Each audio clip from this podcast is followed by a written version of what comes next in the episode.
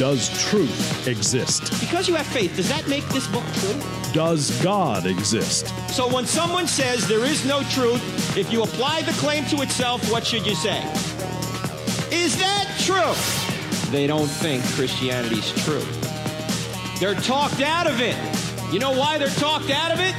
Because they've never been talked into it. Cross examining skeptical and atheistic views. Welcome to Cross Examine with Dr. Frank Turek.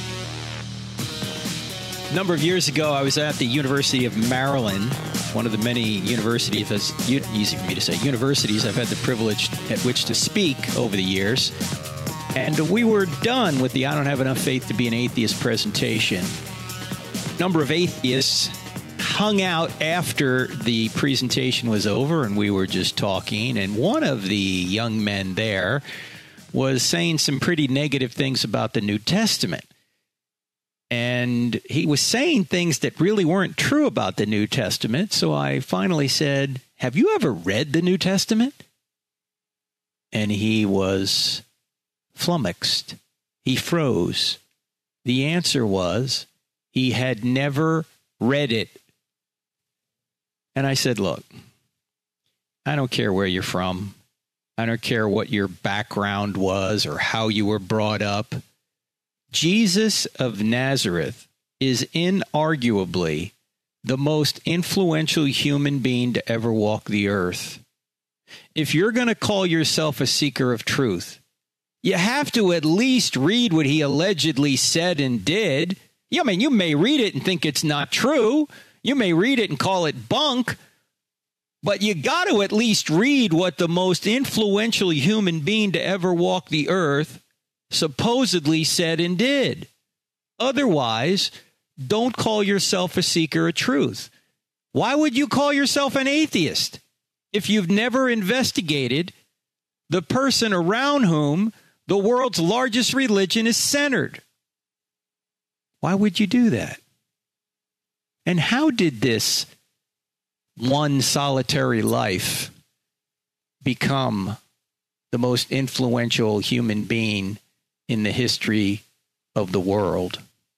In fact, there was a sermon about 100 years ago called The One Solitary Life. It's a very short little sermon.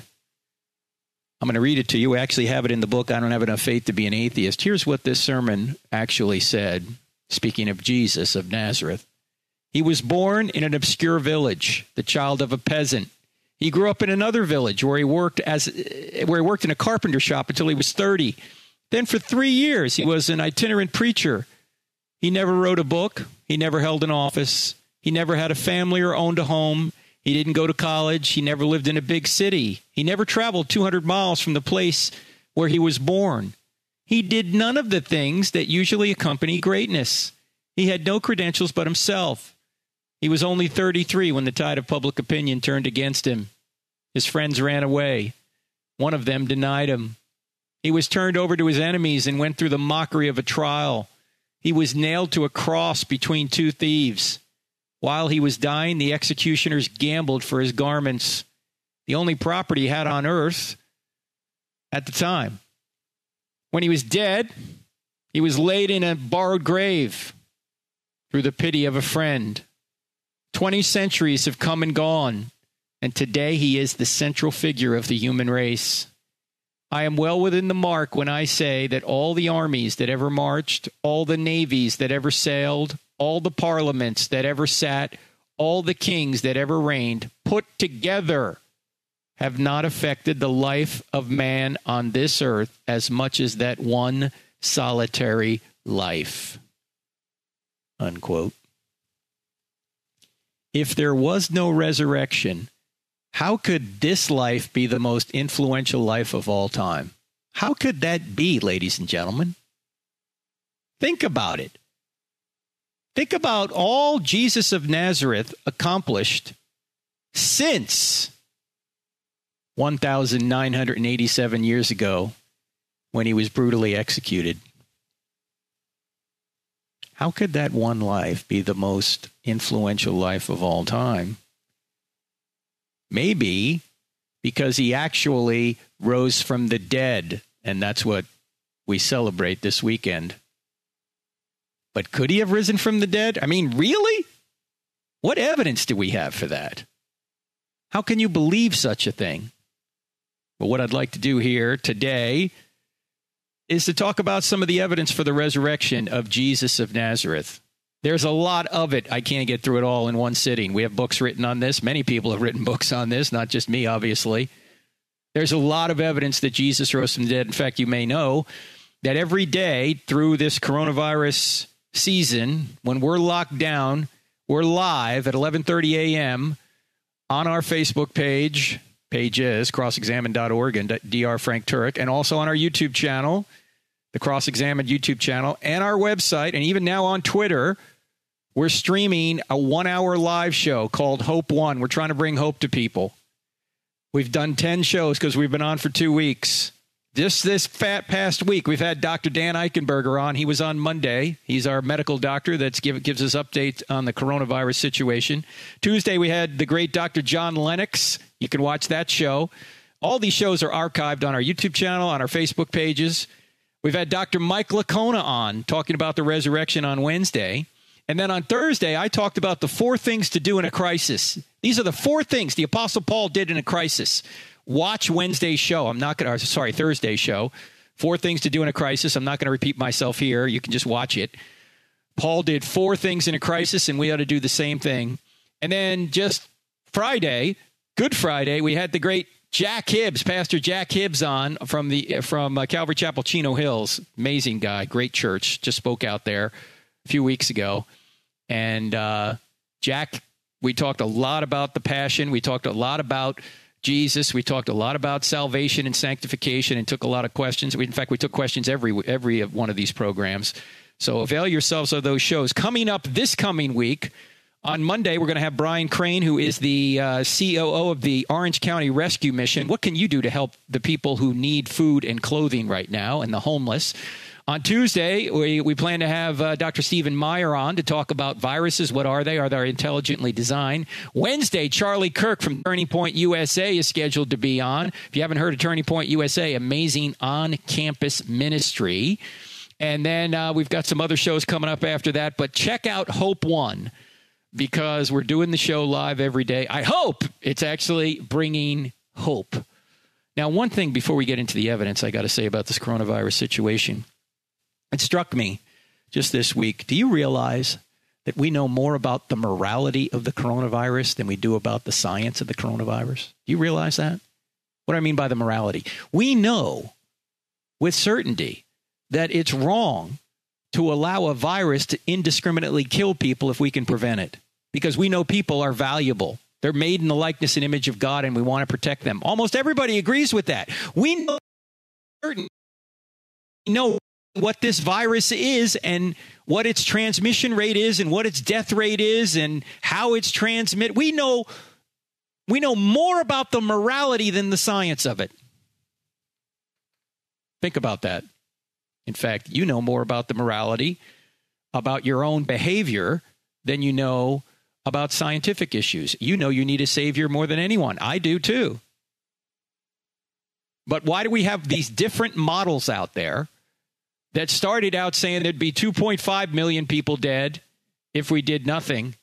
And even the models that said if we really locked down the country, we could lose up to 250,000 people. Now the models are saying we might lose only 60,000 or maybe even less. Why? Because we don't have the data. We know more about morality than we do about science in many instances. In fact, you couldn't know much about science unless you had a moral code. Like part of the moral code is report your results accurately when you're doing science. That's part of morality.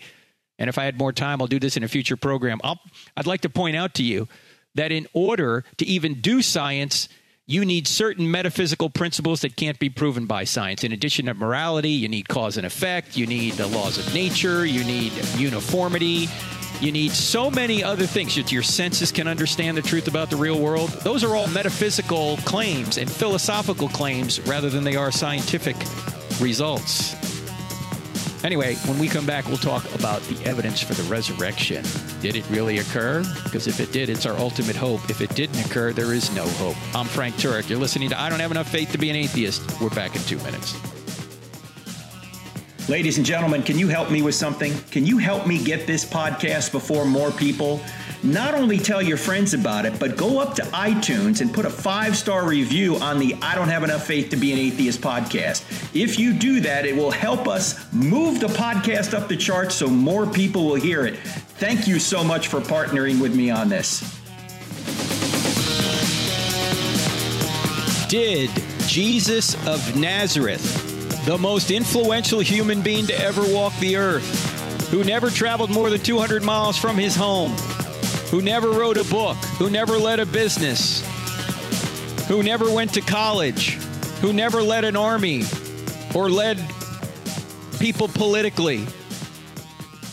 Did that person, Jesus of Nazareth, really rise from the dead? That's the question.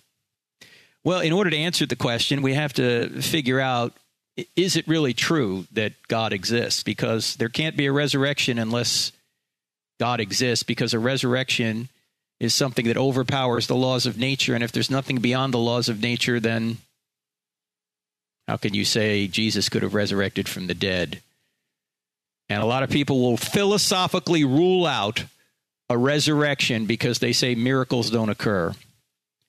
Now, as you know, as we've covered many times in this program, and we cover quite a bit on college campuses and high school campuses and in churches, there's very good evidence that God exists.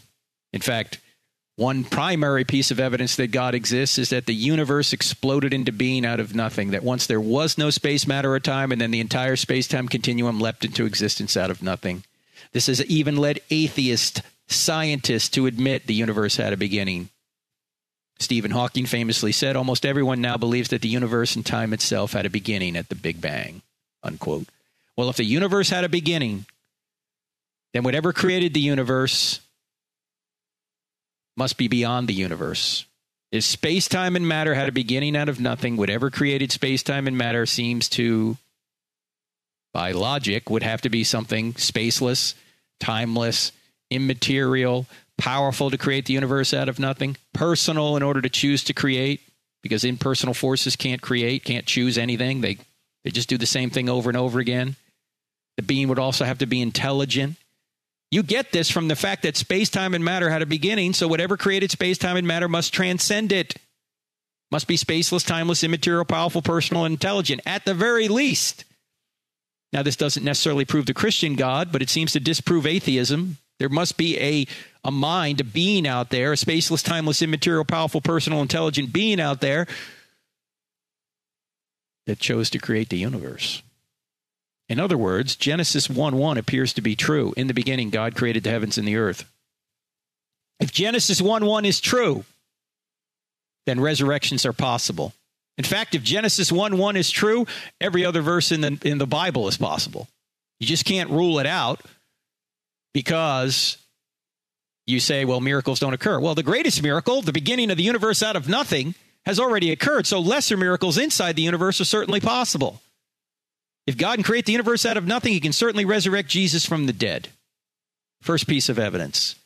We have a theistic universe. And there are other arguments you know for God. That's not the only one, but let's just stop there.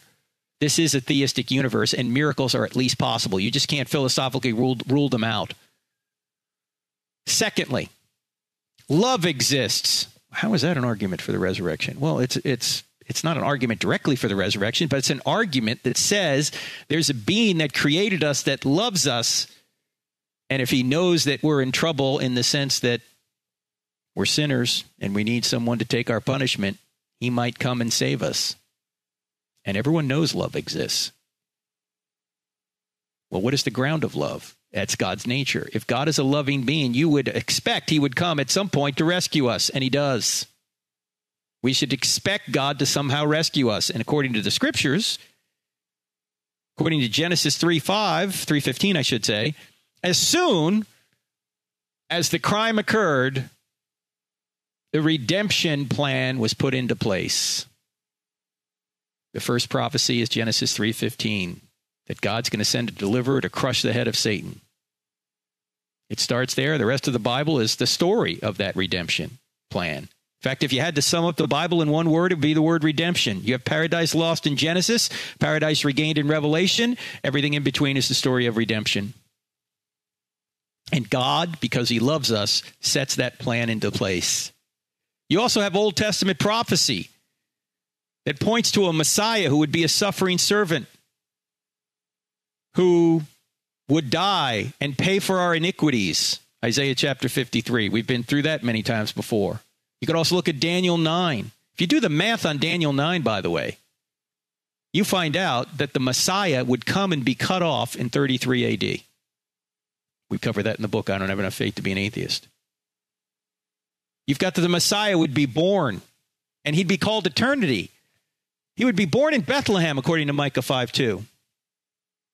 By the way, there were two Bethlehems in uh, in Israel. You know, there's one in the north and one in the south. It it actually names the right Bethlehem too. it's the one in the south, down near Jerusalem. You got Old Testament prophecy that talks about this. And Jesus is the only one that fits these Old Testament prophecies. By the way, this uh, Messiah would come from the line of David, Jeremiah 23. Born of a virgin. He was born of a virgin, actually. And by the way, born of a virgin, why is that important?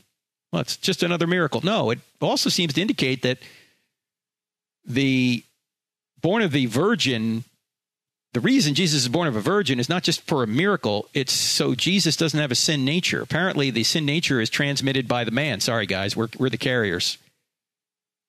But a woman impregnated by the Holy Spirit would give birth to a baby that didn't have a sin nature. He's innocent. Doesn't have the sin of Adam, doesn't have a sin nature. Jesus didn't, but he was 100% human. So you got Old Testament prophecy. Also, you've got early testimony. The New Testament documents are written very early.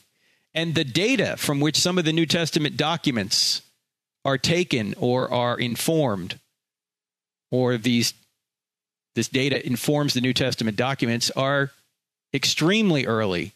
For example, if you go to 1 Corinthians 15, the earliest evidence for the resurrection anywhere in the Bible, if you go there, you're going to read that there was a creed in or there is a creed in 1 Corinthians chapter 15 verses 3 to 8. I don't have time to read it right now, but the creed tells who Jesus appeared to that he was buried, that he rose again, that he appeared to so many people. That creed, even atheists agree, goes all the way back to the event itself. Bart Ehrman, the famous atheist, says this is within one or two years of the, of the alleged resurrection of the crucifixion. So we're talking in the early 30s AD or 35 at the latest. Yes, Paul wrote that in 1 Corinthians, which he wrote in about 55 AD but it comes from an oral tradition, a creed that was in a rhythmic form so people could memorize it easily. It comes from near right near the event itself. So the documents are early and some of the sources for the documents are extremely early, like this creed. Gary Habermas, as you know, the top scholar in the world in the resurrection, wrote a book a number of years ago called Historical Jesus, in which he identified at least 41 creeds that are found in the New Testament. This is probably the most famous one, 1 Corinthians 15, verses 3 to 8.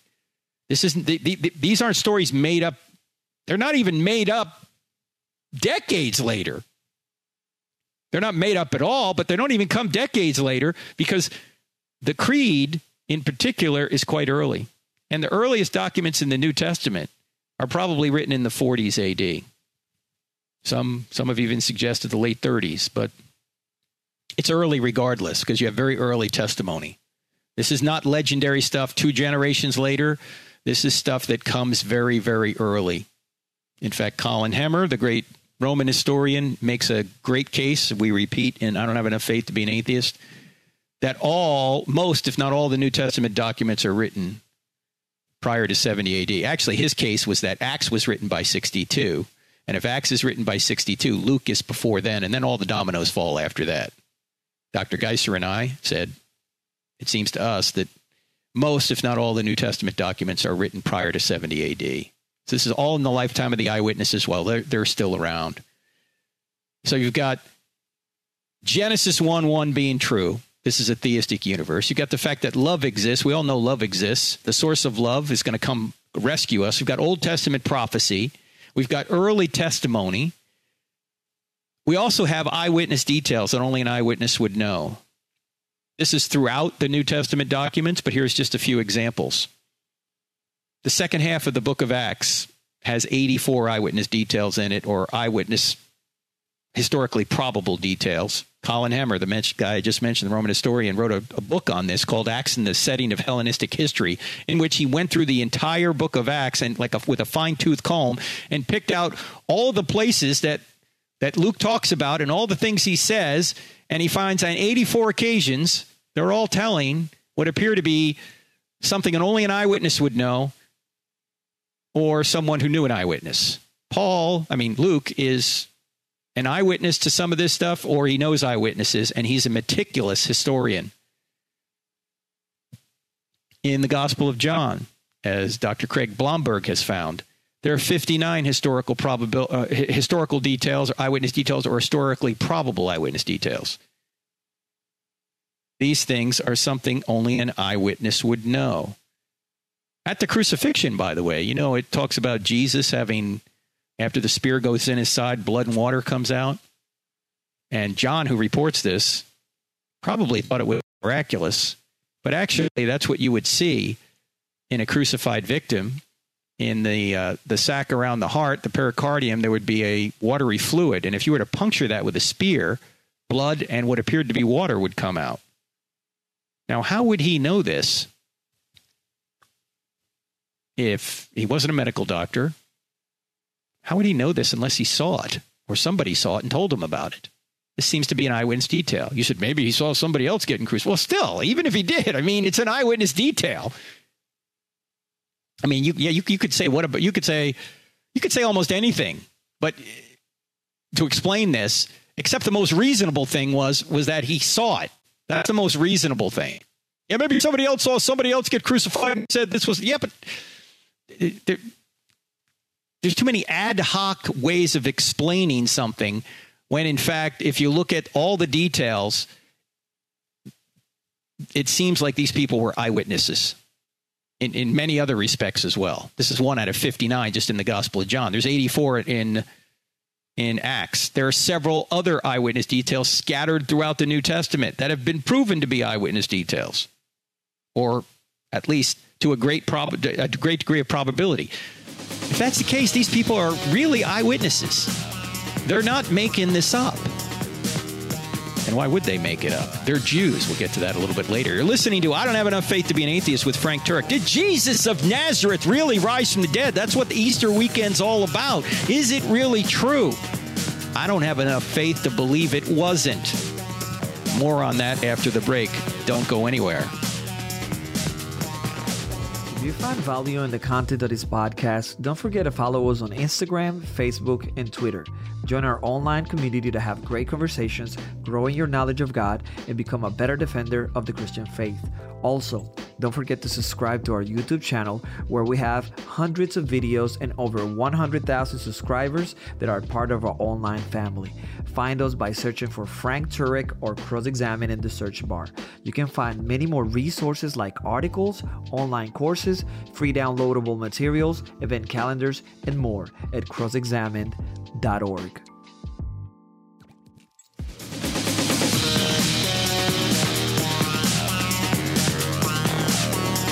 Our website, crossexamined.org, where you will find a live stream every day at 11:30 a.m. Eastern Time on the weekday anyway. Hope you can join us for Hope 1. And there's several other resources up there. There are online courses you can take. There's scores of videos, actually hundreds of videos on our YouTube channel. They're also on our Facebook page. If you're just sitting around and you got nothing else to do, even if you got something else to do, hopefully they're edifying and helpful. Check out those uh, videos, check out the blog, check out what we have there on the website, on the online courses, uh, and uh, join us every day if you can for the Hope One show. You're listening to I Don't Have Enough Faith to Be an Atheist with Frank Turek On this Easter weekend, this resurrection weekend, before we uh, left, we were talking about some eyewitness details, and uh, there are so many that uh, we list, and I don't have enough faith to be an atheist. You can get that to go further.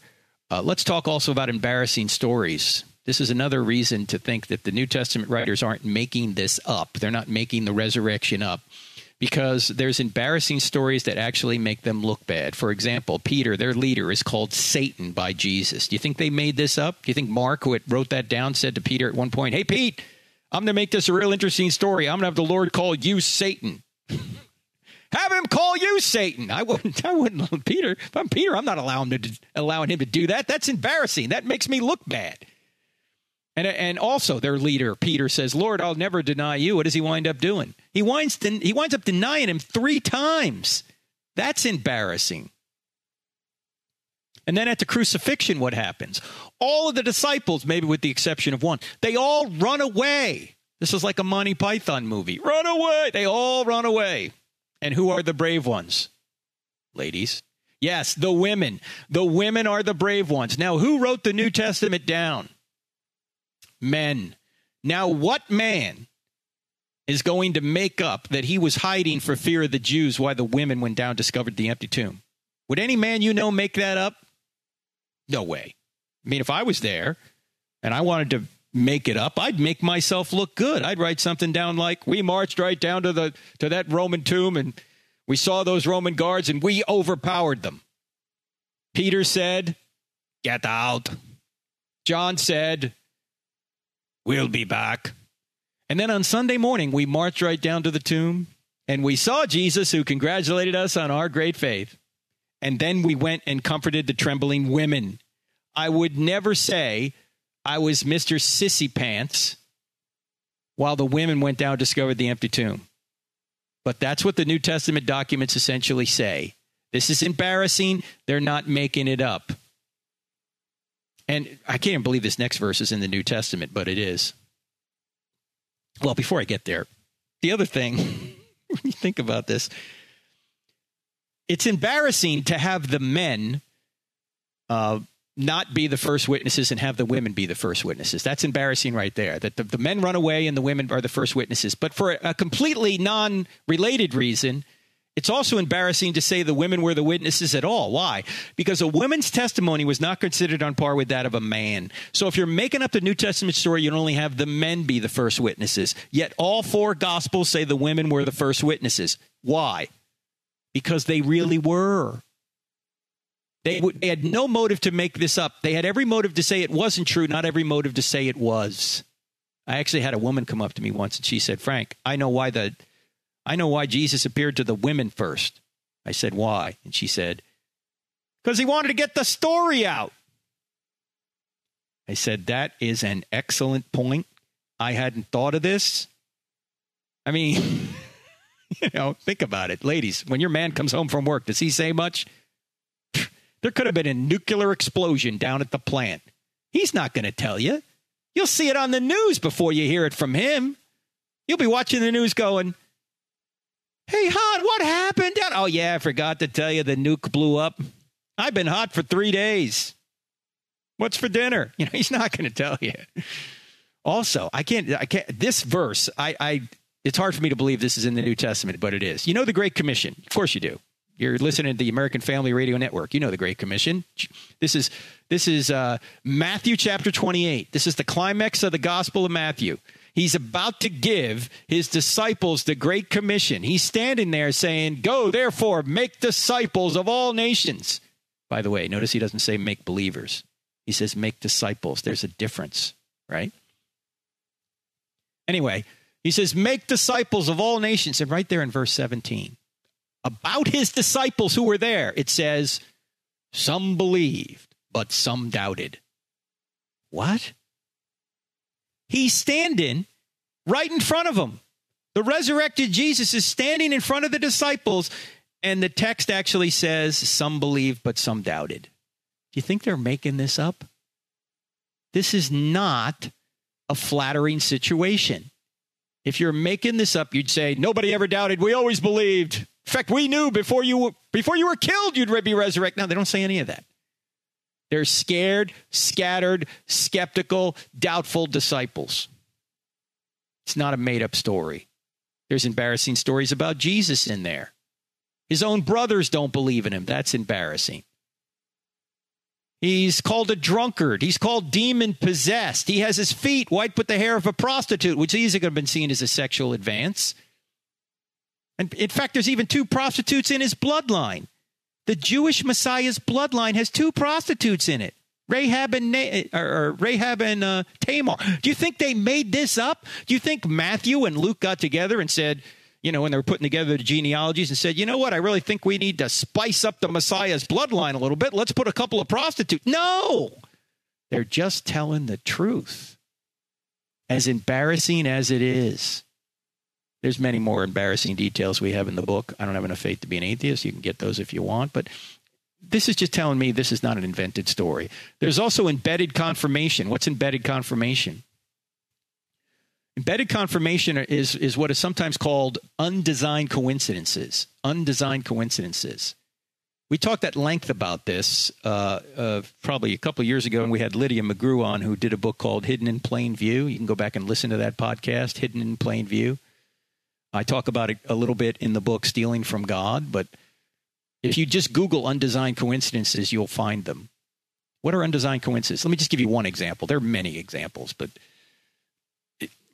one gospel says that um, there was uh, at Jesus's mocking on Good Friday, they were hitting him and spitting on him and saying, "Tell me, prophesy to us, Christ, who hit you?"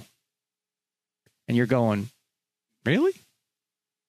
Why would that be a prophecy? The guy's standing right in front of him." Then you go to another gospel, I think it's the Gospel of Luke, and he, he describes the same situation, except it says, Luke says, they blindfolded him. Now, when you're reading the first gospel, you're going, I don't quite get it. Why it would be prophecy to say the guy who's standing in front of you, right in front of you, hit you. But now I understand when I read Luke's gospel because Jesus was blindfolded. In other words, both writers are independently witnessing the same historical event, but one is giving a little bit more detail that clears, clears up ambiguity in the other gospel. In other words, they couldn't have invented this. It's not like one guy left a little detail out so the other guy could fill it in. Hey, let's you know let's uh, conspire to do that. No, they, they're, this, this is what happens with eyewitness details.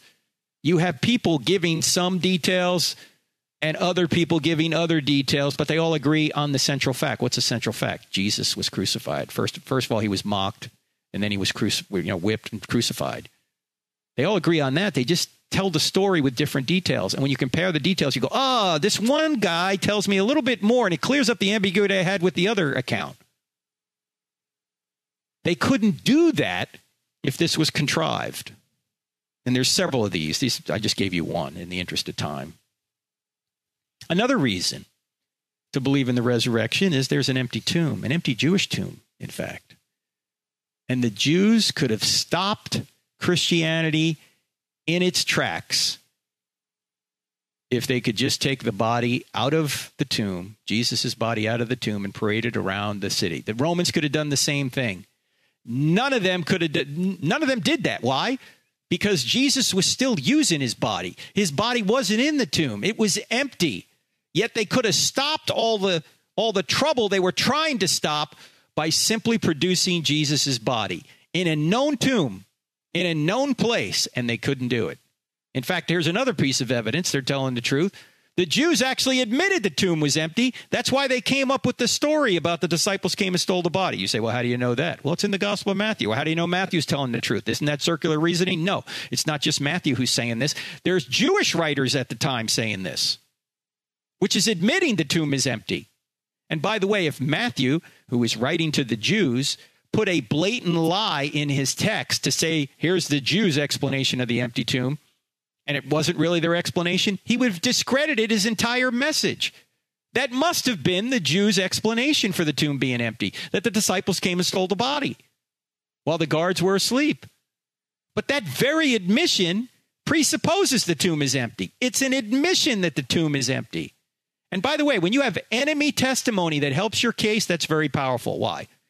Well, look, if, if it's friendly testimony, it's the guy might lie, right? Uh, look, or is biased toward you. You know, you, your mother says you're brave. Everyone goes, okay, that's mom. We get it. But if your arch enemy says you're brave, guess what? You're brave. That's your enemy has affirmed something that helps your case. Here's a situation where the Jews are affirming something that helps the Christian case. The tomb was empty. Christianity could have been stopped stopped if the tomb wasn't empty. And it wasn't. What other evidence do we have? Paul was converted. James was converted. In fact, Gary Habermas, who I mentioned earlier, has a minimal facts approach to the resurrection. He says virtually more than 90% of scholars that, that he has surveyed, and this is, these are scholars who are New Testament scholars trained in the field. They're anywhere from atheist to Christian. Yes, there are New Testament scholars that aren't Christians. They're atheists, agnostics, you know, Bart Ehrman, others. Nine, more than 90%, based on the evidence, more than 90% of scholars will say, yes, Paul was converted. He was an opponent of Christianity, he was converted. They will also say James, although it's lesser attested about James. He's not as central a figure as Paul, but they agree James was converted. Really? The half brother of Jesus who didn't think who didn't think his own brother was God when he walked the earth? And then suddenly he's converted and 30 years later dies as a martyr for his own brother in the city in which Jesus allegedly rose from the dead in? Yeah. You know who tells us this? Josephus, the Jewish historian, that James was killed in 62 AD, 62 AD in Jerusalem by the Sanhedrin, who threw him off the Temple Mount and then stoned him to death. It's not even a Christian source telling us this. It's, it's J- Josephus, the Jewish historian. Why is James doing this? Because Jesus appeared to him. That's what the creed in 1 Corinthians 15 says. There's more evidence that Jesus rose from the dead, and we'll get into it after the break. You're listening to I Don't Have Enough Faith to Be an Atheist with Frank Turek on the American Family Radio Network, our website, crossexamined.org. And by the way, thanks for putting positive reviews up on the iTunes page for I Don't Have Enough Faith to Be an Atheist. Keep it up. Back in two minutes. Ladies and gentlemen, I Don't Have Enough Faith to Be an Atheist is a listener supported radio program and podcast. If you like what we do, would you please consider going to crossexamined.org and giving us a tax deductible donation? 100% of your donations will go to ministry, 0% to buildings. Thanks so much. What evidence do we have that Jesus of Nazareth the most influential human being to ever walk the earth, actually rose from the dead. Been through some evidence here. Let me just mention some more evidence before I, want to read to you something about the passion, which is very moving to me. In addition to James being converted, priests were converted. Look at Acts 6 7. Luke actually says that many priests were converted to the faith. Luke would have lost all credibility with the Pharisees if he had suggested they had been converted and they weren't. Why is that in there? Because it really happened. There's five, 500 eyewitnesses cited in 1 Corinthians 15. Who are these eyewitnesses? Do we have anything from them? No, but that, that's not the point. The point is, Paul would have lost all credibility with the church at Corinth if he had said all these people had seen the risen Jesus, and many of whom are still alive, if it didn't happen. The Jews proclaimed it and died for it. Why are Jews inventing a resurrected Jesus? They're not. These people were believers in Yahweh. They thought they were God's chosen people. Why are they inventing a resurrected Christ? They're not. They had every reason to say it wasn't true, not every reason to say it did. There are also extra biblical writers, which I don't have time to get into, and there's even the growth of the church from Jerusalem. How do you explain that if Jesus' tomb was occupied? Jews would never write about this unless it really happened. Remember, the New Testament writers did not create the resurrection. The resurrection created the New Testament writers. There wouldn't even be a New Testament written by Jews in the first century unless Jesus rose from the dead. All right, friends, I hope I have enough time to do this, but every Passion Week, Resurrection Week, I read an account of the crucifixion because it reminds me of what Jesus did for me and you. I'll try and get through as much of this as I can. It's in the book. I don't have enough faith to be an atheist, page 381. I want to warn you right now, young people, very young people. You got young people in here. This is going to be pretty brutal. It's on page 381, and it's an account of the crucifixion of Jesus. The whip the Roman soldiers use on Jesus has small iron balls and sharp pieces of sheep bones tied to it. Jesus is stripped of his clothing and his hands are tied to an upright post. His back, buttocks, and legs are whipped either by one soldier or by two who alternated positions. The soldiers taunt their victim. As they repeatedly strike Jesus' back with the full force of the iron balls, they cause deep contusions and the sheep bones cut into the skin and the tissues. As the whipping continues, the lacerations tear into the underlying skeletal muscles and produce quivering ribbons of bleeding flesh. Pain and blood loss set the stage for circulatory shock. When it is determined by the centurion in charge that Jesus is near death, the beating is finally stopped. The half fainting Jesus is then untied and allowed to slump to the stone pavement, wet with his own blood. The Roman soldiers see a great joke in this provincial Jew claiming to be a king. They throw a robe across his soldiers and place a stick in his hand for a scepter. They still need a crown to make their travesty complete. A small bundle of flexible branches covered with long thorns are plaited into the shape of a crown, and this is pressed into his scalp. Scalp. Again, there is copious bleeding, the scalp being one of the most vascular areas of the body. After mocking him and striking him across the face, the soldiers take the stick from his hand and strike him across the head, driving the thorns deeper into his scalp. Finally, when they tire of their sadistic sport, the robe is torn from his back. The robe had already become adherent to the clots of blood and serum in the wounds, and the removal, just as the careless removal of a surgical bandage, causes excruciating pain, almost as though he were being whipped again. The wounds again begin to bleed. In deference to Jewish customs, the Romans return his garments. The heavy horizontal beam of the cross is tied across his shoulders and the procession of the condemned Christ, two thieves, and the execution party walk along the Via Dolorosa. In spite of his efforts to walk erect, the weight of the heavy wooden beam, together with the shock produced by copious blood loss, is too much. He stumbles and falls. The rough wood of the beam gouges into the lacerated skin and muscles of his shoulders. He tries to rise, but human muscles have been pushed beyond their endurance. The centurion, anxious to get on with the crucifixion, selects a stalwart North African onlooker, Simon of Cyrene, to carry the cross. Jesus follows, still bleeding and sweating the cold, clammy sweat of shock. The 650 yard journey from the fortress Antonia to Golgotha is finally completed. Jesus is again stripped of his clothes except for the loincloth which is allowed the Jews. The crucifixion begins. Jesus is offered wine mixed with myrrh, a mild pain killing mixture he refuses to drink. Simon is ordered to place the crossbeam on the ground, and Jesus is quickly thrown backward with the shoulders against the wood. The legionnaire feels for the depression at the front of the wrist. He drives a heavy, square, wrought iron nail through the wrist and deep into the wood. Quickly, he moves to the other side and repeats the action, being careful not to pull the arms too tight but to allow some flexibility in movement. The beam is then lifted, and the title reading, Jesus of Nazareth, King of the Jews, is nailed into place. The victim, Jesus, is now crucified. As he slowly sags down with more weight on the nails in the wrists, excruciating fiery pain shoots along the fingers and up the arms to explode in the brain. The nails in the wrists are putting pressure on the median nerves. As he pushes himself toward, upward, to avoid this stretching torment, he places the full weight on the nail through his feet. Again, there is the searing agony of the nail tearing through the nerves between the metatarsal bones of the fleet of the feet. At this point, another phenomenon occurs. As the arms fatigue, great waves of cramp sweep over the muscles, knotting them in deep, relentless, throbbing pain. With these cramps comes the inability to push himself upward. Hanging by his arms, the pectoral muscles are paralyzed and the intercostal muscles are unable to act. Air can be drawn into the lungs, but it cannot be exhaled. Jesus fights to raise himself in order to get even one short breath. Finally, carbon monoxide builds up in the lungs and in the bloodstream, and the cramps partially subside. Spasmodically, he's able to push himself upward to exhale and to bring in life giving oxygen. It is undoubtedly during these periods that he utters the seven short sentences that are recorded. Now begin hours of this limitless pain, cycles of cramping and twisting, partial asphyxiation, searing pain as tissue is torn from his lacerated back, as he moves up and down against the rough timber.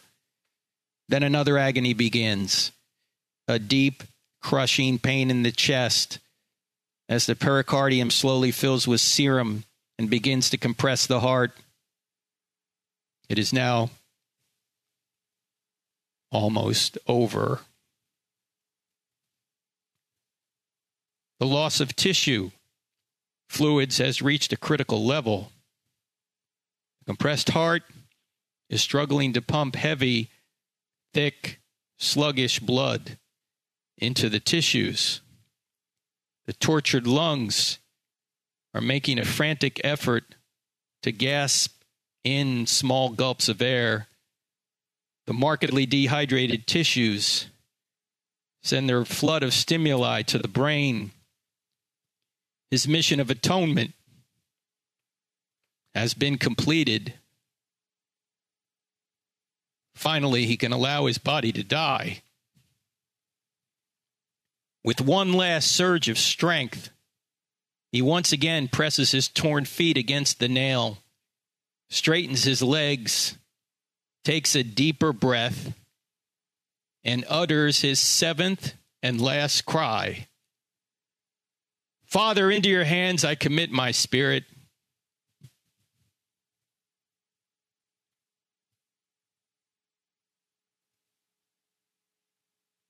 Jesus went through all that, ladies and gentlemen,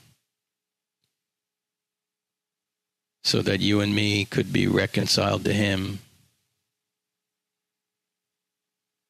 so we could be saved from our sins by affirming, Father, into your hands I commit my life. That one solitary life is the most influential life in human history. How so? Because three days after this, on the third day, he walked out of that tomb after being tortured in that way. The risen Lord of life.